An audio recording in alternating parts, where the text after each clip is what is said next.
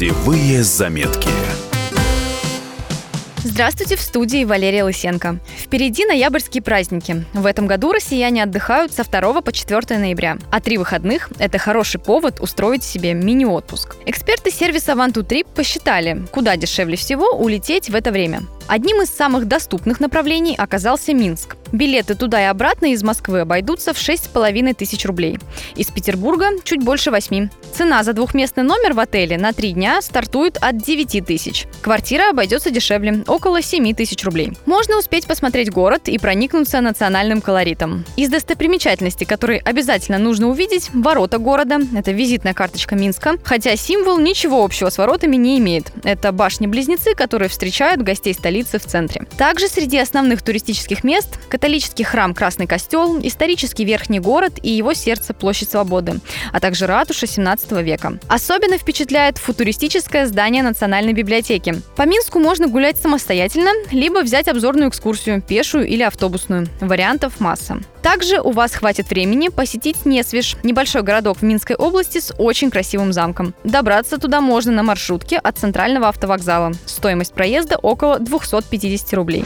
Также бюджетно в ноябрьские праздники можно слетать в Ереван. Авиабилеты из Москвы обойдутся в 11 тысяч рублей. Жилье в армянской столице очень бюджетное – около 3 тысяч за две ночи. Выходных вполне достаточно, чтобы посмотреть основные достопримечательности и Еревана, и пригородов. Прогуляйтесь по площадям Свободы и Республики, посетите смотровую площадку на вершине каскадной лестницы. Оттуда в ясную погоду даже виден Арарат. Можно взять экскурсию и добраться до озера Сиван, а по пути посетить различные монастыри. Именно тогда вы поймете, что не зря Армению называют музеем под открытым небом.